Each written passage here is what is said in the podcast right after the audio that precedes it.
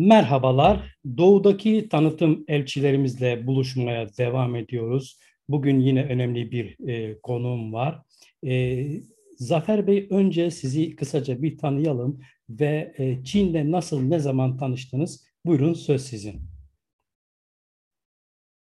Tamamdır. Teşekkür ederim öncelikle bu fırsatı bana verdiğiniz için. Ee, ben 1972 yılında Çanakkale'de doğdum. Asker bir ailenin iki çocuğundan birisiyim. Üniversite eğitimimi 9 Eylül Üniversitesi Denizcilik Fakültesi Deniz İşletmeciliği bölümünde tamamladım. Ee, yüksek e, yönetici öğretimimi de Harvard Üniversitesi e, AMP programının programıyla bitirdim. Çin'e yolculuğum benim DHL'le başladı. Ben 2002 senesinde DHL Global Forwarding firmasında e, İzmir e, Şube ve Ege Bölge Müdürü olarak başladım.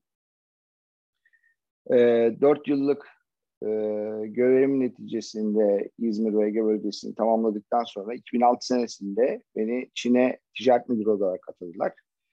Yaptığım iş e, e, Türkiye ile e, Çin arasında, daha doğrusu Çin ile e, Orta Doğu ve Afrika marketlere ticaret müdürlüğü görevini verdiler. E, iki bölge arasındaki e, ticareti geliştirmek benim ana amacımdı. Bu şekilde Çin'e e, geldim. E, çok değişik vazifelerde bulundum bu, bu süre zarfında. Şu anda en son e, 2011 senesinden beri de e, Çin'de e, katma değerli ürünler dediğimiz ürünlerin başında bulunuyorum. Katma değerli ürünler dediğimizde işte Çin'deki bütün depoları kapsıyor, gümrükleri kapsıyor, ticaret bölümünü kapsıyor, uluslararası demiryolu taşımacılığını, uluslararası karayolu taşımacılığını ve e, fuar taşımalarını kapsıyor. Yaptığım işlem bu şu anda. Hı hı. E, yaptığınız işle ilgili eminim sizde de çok önemli bilgiler var. Hatta bu konuda e, Çin'de de çeşitli sunumlar yaptığınızı biliyorum. E, Kuşak ve Yol e, projesinin işte dünyanın çok önemli bir projesi olduğunu e, ikimiz de biliyoruz. Böylesine dev bir proje bu. Bu dev projeden e, Türkiye'nin yararlanabilmesi için e, ne yapması gerekir ve bu dev proje neler sunuyor? Şimdi şöyle, e, bir kuşak bir yol projesi sadece Çin için değil, dünyada hali hazırda bulunan en önemli ekonomik projelerden bir tanesi.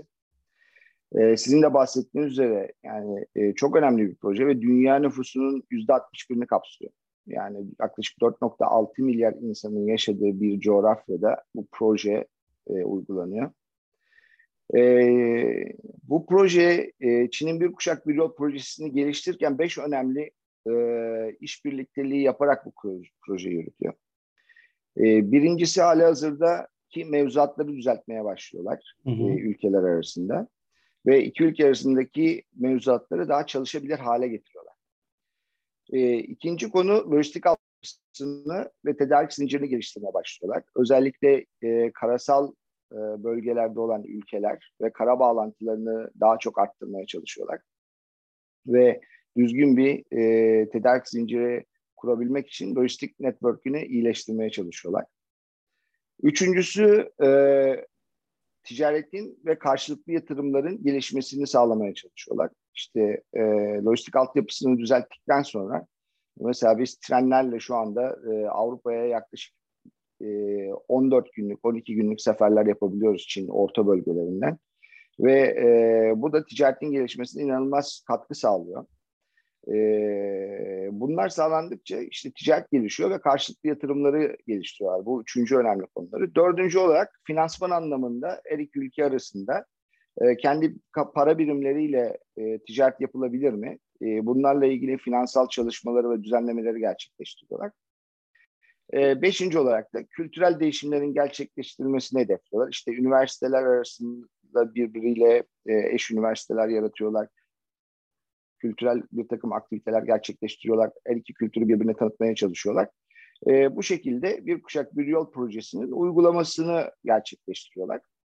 Eğer biz Türkiye olarak e, bu bir kuşak bir yol projesini bu bağlamda anlayabilirsek e, bunun getirdiği avantajlardan da e, kolay bir şekilde yararlanabiliriz diye düşünüyorum. Hı hı. Ee, yanılmıyorsam Çin kuşak ve yol kapsamında 1.3 trilyon dolarlık mal ticareti yaptı. Ve Türkiye'de e, yine sizin Doğru. sunumunuzdan yanlış yorumlamadıysam e, Vietnam'dan sonra ikinci sırada e, bu kuşak ve yol kapsamında ticaretini e, arttıran ülke oldu. E, bunun daha fazla yükseltilmesi beklentisi gerçekçi midir? Ve bu hayalin gerçeğe dönmesi için hangi adımların atılması gerekiyor?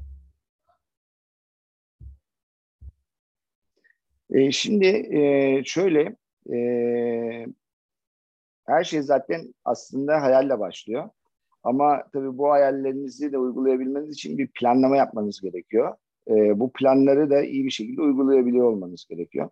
Biraz önce bahsettiğim e, beş unsurda e, Çin e, bu işbirlikteliklerini sürdürmeye çalışıyor. E, Türkiye'nin rolüne baktığımız zaman Türkiye e, Batı Asya ve Orta Asya koridoru dediğimiz çok önemli koridorlardan bir tanesinin üzerinde ve başlangıç noktası. Bu bağlamda baktığımız zaman Türkiye gerçekten önemli bir avantaja sahip ve e, ben ümit ediyorum ki bu avantajı kullanacaktır diye düşünüyorum. E, yapılması gerekenler tabii ki şu anda e, birçok birim tarafından e, birçok aktiviteler gerçekleştiriliyor. Benim daha fazla üzerinde durduğum şey lojistik altyapısının oluşturulması, işte düzenli trenlerin gönderilip getirilmesi, işte ihracat trenlerinin başlatılması ki bunu bu sene başlattık. Ee, gördüğünüzde ilk ihracat treni geldi. Ondan sonra bazı maden yüklemelerini yapmaya başladık. Ve en azından ihracat trenlerinin de buraya gelebilirliğini e, bir şekilde göstermiş olduk. Ve bunları artık şu anda düzenli seferler haline getirmeye çalışıyoruz. Tabii ki e, e, bazı problemlerimiz halen daha var. Çözülmesi gereken problemler var. Ama bunları da e, gerekli makamlarla birlikte çalışıyoruz şu anda. E, olabildiğince lojistik altyapısına hava ve deniz yoluna alternatif bir yol olarak tren yolunda ekleyerek bir şekilde lojistik altyapısında e, network'ün kurulmasına destek vermeye çalışıyoruz. E, bu e, network düzenli bir şekilde çalışıyor hale başladığında geldiğinde ki e, umut ediyorum e, bu sene bu senenin sonunda bu işleri tamamlarız diye düşünüyorum. E, böylelikle Türk ihracat ihracat ürünlerinin buraya gelmesini daha kolaylaştırabileceğimize inanıyorum. Ve e, Çin üzerinden de e, Güney Asya bölgelerine yani Vietnam, Kamboçya, Laos, Tayland, Malezya, Singapur gibi ülkelere de buradan e, girişin sağlanabileceğini düşünüyoruz. Hı. E, bu öyle, öylesine önemli bir proje ki bir dev proje ve Türkiye'nin buradan daha iyi yararlanabilmesi için zaman zaman Türkiye'de bir kuşak ve yol e, koordinatörlüğü ya da bakanlığı kurulması gibi e, talepler e, dile getiriliyor. Siz bu konuyu nasıl yorumluyorsunuz? Gerçekten böyle bu işe dedike, bu işe odaklı bir birimin oluşması gerekiyor mu? Ne gibi yarar olur böyle bir yapılanmanın? Yani, e, anlatmaya çalıştığım şey bir kuşak bir yol projesi çok kapsamlı bir proje. Gerçekten üzerinde çok iyi çalışılması gerekiyor. E, Birçok işbirlikteliği alanları söyledim. Yani bu beş tane önemli işbirlikleri alanları söyledim. Bu işbirlikleri alanları için de iyi bir takım oluşturulması gerekiyor. Yani bu, böyle bir koordinatörlüğün kurulmasını ben canı gönülden isterim. E, bence bu e, koordinatörlerin kurulması da başarı için kaçınılmaz bir gereklilik. E, bu sebeple e, kurulacak olan bu koordinatörlükte ki insanların da çok iyi seçilmesi gerekiyor ve üzerinde e, işlerinde uzman olması gerekiyor insanların ki e, farklılık yaratılabilsin, çok daha çabuk e, iletişime geçilebilsin ve e, yoldaki problemler bir an önce çözülebilsin. Bence çok faydalı bir e, geliştirme alternatif olarak diye düşünüyorum bu koordinatörle. Böyle bir koordinatörde sizce olmazsa olmaz hani 3-5 tane hangi özellikler olmalı? Olması gerekir. Yani şöyle biz bunu daha önce ben iki tane raporumda yazmıştım zaten. Yani bu o kadar kapsamlı bir iş ki. Yani Dışişleri Bakanlığı'ndan temsilciler olması gerekiyor. Ticaret Bakanlığı'ndan temsilciler olması gerekiyor. Üniversiteden temsilciler olması gerekiyor. Lojistikten anlayan temsilciler olması gerekiyor finansman ve banka kuruluşlarından e, anlayan temsilciler olması gerekiyor. Ya bunlar e, resmen bir e, bir grup ve çok önemli bir grup. Ve bu grubun e, bu işe fokus olması gerekiyor. Yani e, üzerinde e, çok iyi çalışması gerekiyor. E, bu sebeple de yani hem paydaşların çok iyi seçilmesi hem de o seçilen paydaş birimlerin içerisinden iyi insanlarla ve kaliteli insanlarla bu işin yürütülmesi bence çok önemli. Hatta mesela burada uzun süre yaşayan insanların bu projede yer alması, Çin'e bakışları, Çin'in bakışını bu proje içerisinde anlatabiliyor olmaları da bu koordinatörlüğün başarılı olabilmesi için gerekli unsurlardan birisidir diye düşünüyorum. Dünyanın yeni yükselen gücü Çin'desiniz. E, Çin'de ilk gittiğinizde sizi en çok şaşırtan, bizimle paylaşabileceğiniz, unutamadığınız bir anınız var mı? Ya şöyle, e, Çin'de tabii bir sürü anı var. Çünkü e, coğrafya çok büyük. 6000 kilometrelik bir alandan bahsediyoruz. Özellikle lojistikte bir sürü e, her gün böyle şaşırtıcı olabilecek şeylerle karşılaşıyoruz ama ben ondan ziyade aslında e, bir takım kendimin edindiği tecrübelerden bahsetmek istiyorum. E, bir kere ben 2006 senesinde geldiğim zaman 6 ay boyunca Çin'i anlamak için çok çaba sarf ettim. Yani e, onların kafalarının çalıştığını anlamak çok önemli. E, ilk başlarda e, benim asistanıma verdiğim çok basit raporlamalar e, inanılmaz derecede geç geliyordu ve anlayamıyordum neden böyle olduğunu. Sonra e, çok zor raporlar vermeye başladığım zaman yani zor raporlar bize göre zor gelen raporlar ya da ne bileyim çok zaman harcanması gereken raporlar diye düşündüğümüz raporları da çok çabuk getirdiklerini gördüm ve bu arada tabii şunu hemen anlıyorsunuz. Yani iş yapma tarzlarında bir değişiklik olduğunu görüyorsunuz ve iş yapma tarzlarında bizim iş yapma tarzlarımızla onların iş yapma tarzları arasındaki farklılıklar olduğunu görüyorsunuz. Şimdi Çin kültürüyle Türk kültürü arasında bir sürü benzer noktalar var. Birçok benzer noktalar var ama bazı konularda da çok derin ayrılıklar var. E, bu ayrılıkları işte bu e, oluşan ayrılık kısmını ne kadar bir araya getirebilirseniz o kadar başarılı oluyorsunuz. E, bunu ben öğrendikten sonra bu, arada bizim şirketimizin de bize verdiği kültürel farklılıkları gidermek diye bir e, iki haftalık bir programımız vardı. Onun da etkisiyle e, bunun üzerinde çalışmaya başladım. Ve e, oldukça öğrendiğim bilgileri edindiğim tecrübeleri işime yansıtmaya başladım. Bu da e, bana başarıyı getirdi işin, işin Türkçesini söylemek gerekirse. Yani eğer Çin'i biz iyi anlarsak ve e, iş yapma mantaliteleri kendi e, anlayış tarzımıza çevirebilirsek e, Çin'de başarılı olmaması için bir sebep göremiyorum ben. Bu benim e, kendi e, şu andaki tecrübelerimden sizinle paylaşabileceğim bir, bir anekdot diye düşünüyorum. Yani dolayısıyla dediğiniz çok doğru. Öncelikle e, kültürlerini bileceksiniz. Çünkü ön yargıyla yaklaşmak yerine ya da bu doğrudur, bu yanlıştır diye gitmek yerine bunlar böyle düşünüyor. Bunlarla e, iş yapacaksanız bunları bu kültürüyle e, göre hareket edeceksiniz diye daha doğru bir yaklaşım olur.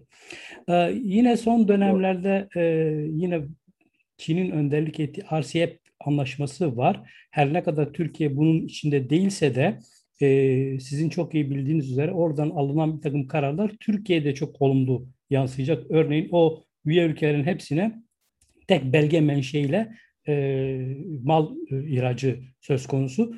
E, burada da lojistik anlamında ve mal satma anlamında ne gibi fırsatlar görüyorsunuz? Türk şirketlerinin önünde e, hangi e, gelecek e, fırsatlar var? Şimdi RCP tabii e, Çin'in geçen sene imzaladığı bir kuşak bir yol projesiyle örtüşen ve daha da büyümesini sağlayan aslında bir anlaşma. Bunun bir küçük versiyonu Asian e, olarak geçmişti ve Asian'da e, free trade anlaşmaları imzalamışlardı. Yani serbest ticaret anlaşmaları imzalamışlardı. RCP ile bunun çapını biraz daha büyüttüler. Şimdi e, eğer üye ülkelere baktığınız zaman, gördüğümüz zaman aslında bu bir kuşak bir yol projesinde Indochina dediğimiz e, kuşağın oluşturulması ve geliştirilmesi. Nasıl biz Türkiye işte Batı ve Orta Asya kuşağındaysak bu bir kuşak bir yol projesinin bu RCP'nin üyeleri de genelde e, Indochina dediğimiz bölgelerde yani nüfus yoğunluğunun çok daha yüksek olduğu bölgeleri kapsıyor. Buradaki serbest ticaret anlaşmasını kapsıyor. Tabii biz şu anda Çin'de e, kendi aktivitelerimizde e, buradaki lojistik structure'larını daha iyi hale getirmek, altyapılarını daha iyi hale getirmek ve farklı e, ulaştırma yöntemlerini uygulamak için çalışıyoruz. Bir taraftan e, yoğun çalışmalarımızdan bir tanesi. Ve e, Çin'den ham madde götürüp da e, bitmiş ürüne dönüp tekrar Çin'e getirip Çin'den ihracat yapıldığı e, yapan firmalarımız var burada. E, biz Türkiye olarak bence e, birincisi Çin'le olan e, işbirlikteliğini ve bu kurguyu çok iyi kurmamız gerekiyor. Bu yüzden de işte özellikle bu Xi'an bölgesinde ve Shangxi bölgesinde tam Çin'in ortasında bu bir kuşak bir yol projesinin başlangıç noktası olan yerde e, bir takım yapılanmalar yapmaya çalışıyoruz. Türkiye trenlerini de buradan çıkartıp Türkiye'den gelen trenleri oraya getirmeye çalışıyoruz. Oradan orası üzerinden de işte Çin'deki bu e, e, serbest ticaret anlaşmaları vasıtasıyla da işte bunları daha aşağı bölgelere işte e, Güney Asya'ya olsun ya da e, Kore ya da Japonya'ya olsun e, nasıl transitle geçirebiliriz? Nasıl buralardan dağıtım yapabiliriz? E, bunlar üzerine çalışıyoruz. E, bazı Avrupa bölge ülkelerinden buralara e, şu anda transit ticaretleri gerçekleştiriyoruz. Hem e, Vietnam'dan olsun, Tayland'dan olsun Avrupa'ya e, gidişlerde e, ya da İtalya'dan olsun, işte Almanya'dan olsun, Kore ve Japonya'ya gidişlerle ilgili transit e, yüklerimiz şu anda hali hazırda devam ediyor. E, bence RCEP e, düşünüyorsa eğer Türkiye, e, Çin üzerinden bir yapı kurularak zaten 1.4 milyar insanın yaşadığı bir market de eğer varlığınız başlayabiliyorsa ondan sonraki e, onun kapsadığı diğer bölgeler yani hinterland dediğimiz bölgeler olan bu Güney Asya bölgelerinde de girişim daha çok daha kolay olabileceğini düşünüyorum. Anlıyorum. Ee, sizin de çok iyi bildiğiniz e, gibi diplomatik ilişkilerin kurulmasının 50. yılı kutlanıyor ve bu çerçevede de Çin'de önemli bir adım atılıyor. Ee, Çin-Türk Ticaret Odası kuruluyor. Birincisi bunu nasıl yorumluyorsunuz ve ticaret odasının kurulması halinde mevcut ticari ilişkilere yansıması nasıl olur? Nasıl yorumluyorsunuz bunu? Şimdi birincisi Türk Ticaret Odası kuruluşuyla ilgili e, bilgim var ve e, projeye katılan arkadaşlarla da fikir alışverişinde bulunuyoruz. Hatta bir iki teklif de geldi bana ama zaman yetersizliğinden dolayı ben maalesef katılamıyorum. Sadece görüş bildiriyorum bazen toplantılarında. Bir de toplantıya gitmeden önce. Şimdi birincisi ticaret odaları e, ticaretin gelişmesi için çok önemli unsurlar. Yani olmazsa olmazlar. Biz Türkiye olarak maalesef biraz geciktik ticaret odasının kurulmasında burada. Çünkü şu anda Avrupa ticaret odalarına baktığımız zaman Avrupa ticaret odaları Çin içerisinde inanılmaz bir lobi yeteneğine sahipler ve yerel bölge yönetimleriyle e, çok çabuk iletişime geçebiliyorlar. Ve yerel bölge yönetimlerinin uyguladığı teşvik programlarını kendi üyelerine çok çabuk e, aktarıyorlar ve böylelikle bizden daha öne çıkıyorlar. Bu sebeple e, Türk Ticaret Odası'nın kurulmasını canı, göre, canı gönülden destekliyorum.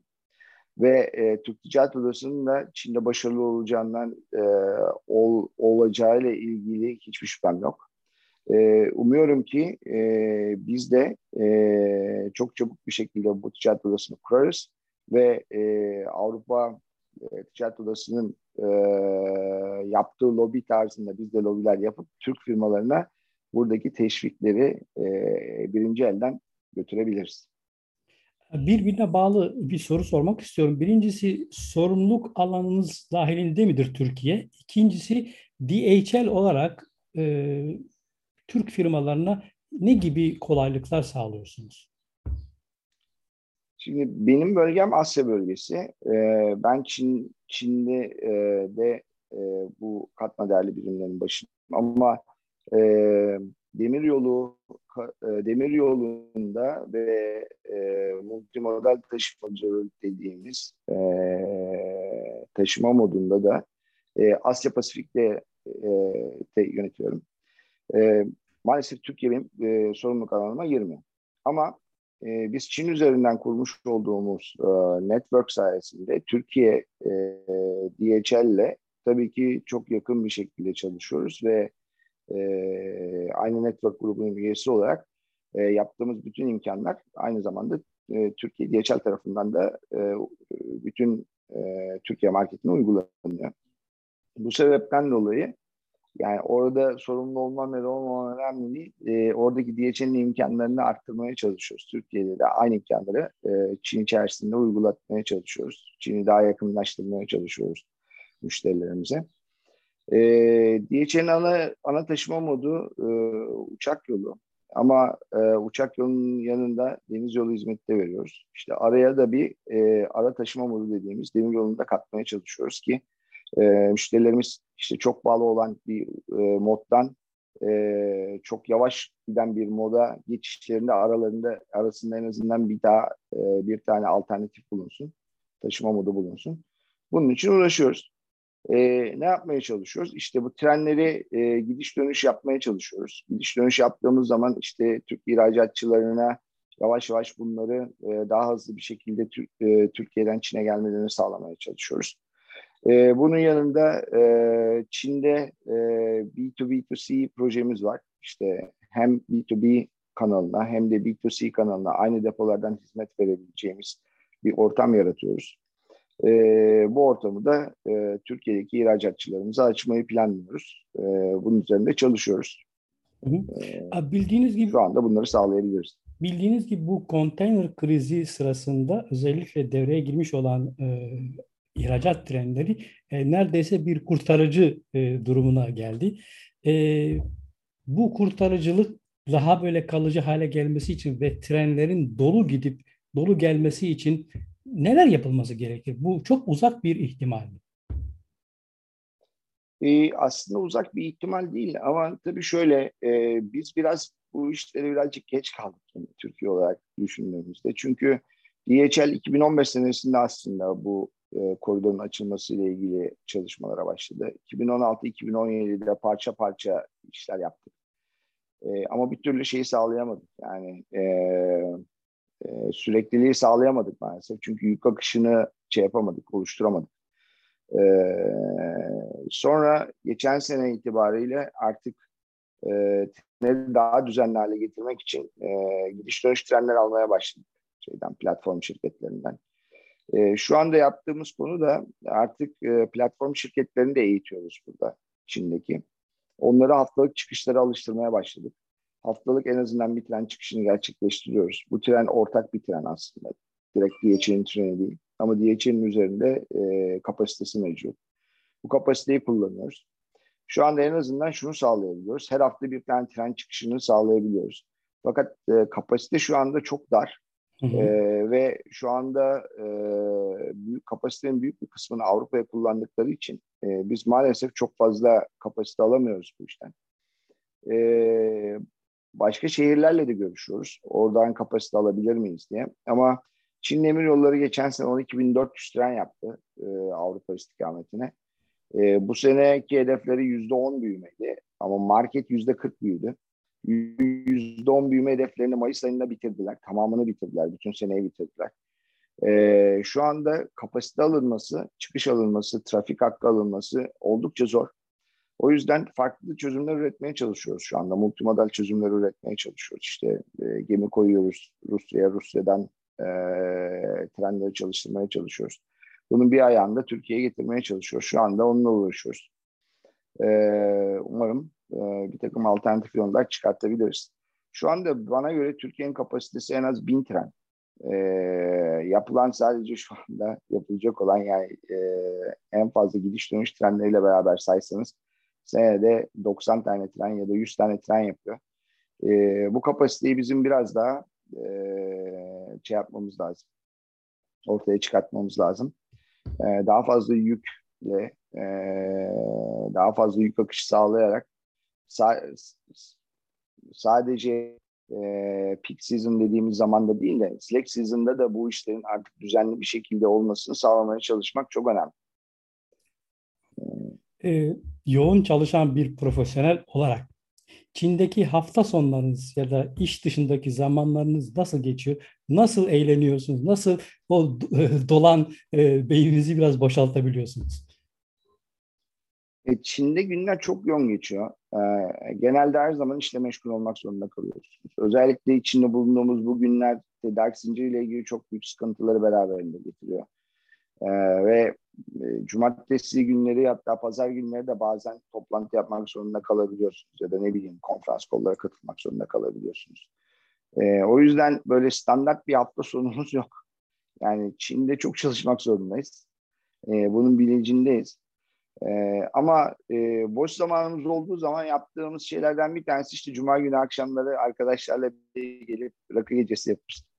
Bu bizim için kafamızın boşalmasını sağlıyor biraz ya da ne bileyim e, işte Beşiktaş maçlarını izlemek mesela benim için önemli. Evet Sanya'da ee, şampiyonluğu kutladınız bütün Beşiktaşlılar. Evet doğru. Evet Beşiktaşlı olarak Sanya'da şampiyonluğu da kutladık. E, tabii Beşiktaş maçlarını izlemek e, ertesi güne de yansıyor. Çünkü e, gece yarısından sonraya denk geliyor burada maçları izlemek. Uykusuz gecelerde kalıyorsunuz. Onun haricinde spor yapmaya çalışıyoruz e, sağlığımızı korumak için ve e, biraz kendimize zaman ayırıp biraz dinginlik sağlayıp işte kitap okuyabiliyorsak hafta sonlarında bu şekilde değerlendirmeye çalışıyoruz. Yaptıklarımız genelde bunlar. Ee, benim esas olarak soracaklarım bunlar. Bunun dışında eksik kaldığına ya da tamamlanması verilmesi gereken bir mesaj olduğuna inanıyorsanız alalım buyurun. Ya ben şöyle, e, öncelikle tekrar teşekkür ederim böyle bir imkanı sunduğunuz için, sohbet ettiğimiz için. Gerçekten e, böyle e, buluşmalar önemli. Çünkü biz burada e, Türkler olarak e, Türkiye'yi temsil ettiğimizi biliyoruz. E, burayı ne kadar sizlere anlatabilirsek e, Türkiye ile Çin arasında o kadar yaklaştırabileceğimizi düşünüyoruz. E, bazı kişisel görüşlerim var tabii ki. Yani biz e, e, bir kere ticaretin şekli ve yönü artık batıdan doğuya doğru kaymaya başladı. Bunu bir kere e, bizim e, görüyor olabilmemiz lazım. E, bu bir kuşak bir yol projesi de aslında bunun başlangıcı olarak düşünebiliriz. E, bundan 350 sene önce e, bütün varlıklar ve e, servet Asya'dayken motorun icadıyla birlikte e, Avrupa tarafına kayıyor. Şimdi biraz bir geri dönüş başlıyor. 350 sene sonra e, tekrar bu İpek yolunun canlandırılması ticaret hatlarının e, şartının değişmesi olarak ben değerlendiriyorum bu konuyu. E, bu bağlamda da şunu söyleyebiliriz. Yani e, biz tabii ki e, şu anda Avrupa'ya yakınız. Avrupa'da bize e, yakın. Ama e, biz çok fazla uzak değiliz aslında şey, Çin'e de. Çin'e nasıl yakınlaşabiliriz ona bakmamız gerekiyor. E, ben her zaman şuna inanıyorum. Ülkelerin dostlukları olmaz, ülkelerin işbirliktelikleri olur ekonomik işbirlikteliklerini öne çıkartmamız, politikalarımızı biraz daha buna uygun yaratmamız gerekiyor. Ki ekonomimizi kalkındırabilelim. Ümit ediyorum ki e, ortak projeler yaratılır e, Çin'le birlikte. Ve e, Türkiye'de e, bu sıkı işbirliklerinden faydalanır ve e, Asya marketine daha yakın olur. Hem Orta Asya hem de Asya marketinde iyi bir oyuncu olur diye temenni ediyorum. Çok teşekkür ediyorum. Doğu'nun sabah yıldızı Çin, Batı'nın akşam yıldızı Türkiye'ye birçok fırsatlar sunuyor. Yeter ki gözümüzü açalım, algımızı açık tutalım. Yeni bir programda buluşunca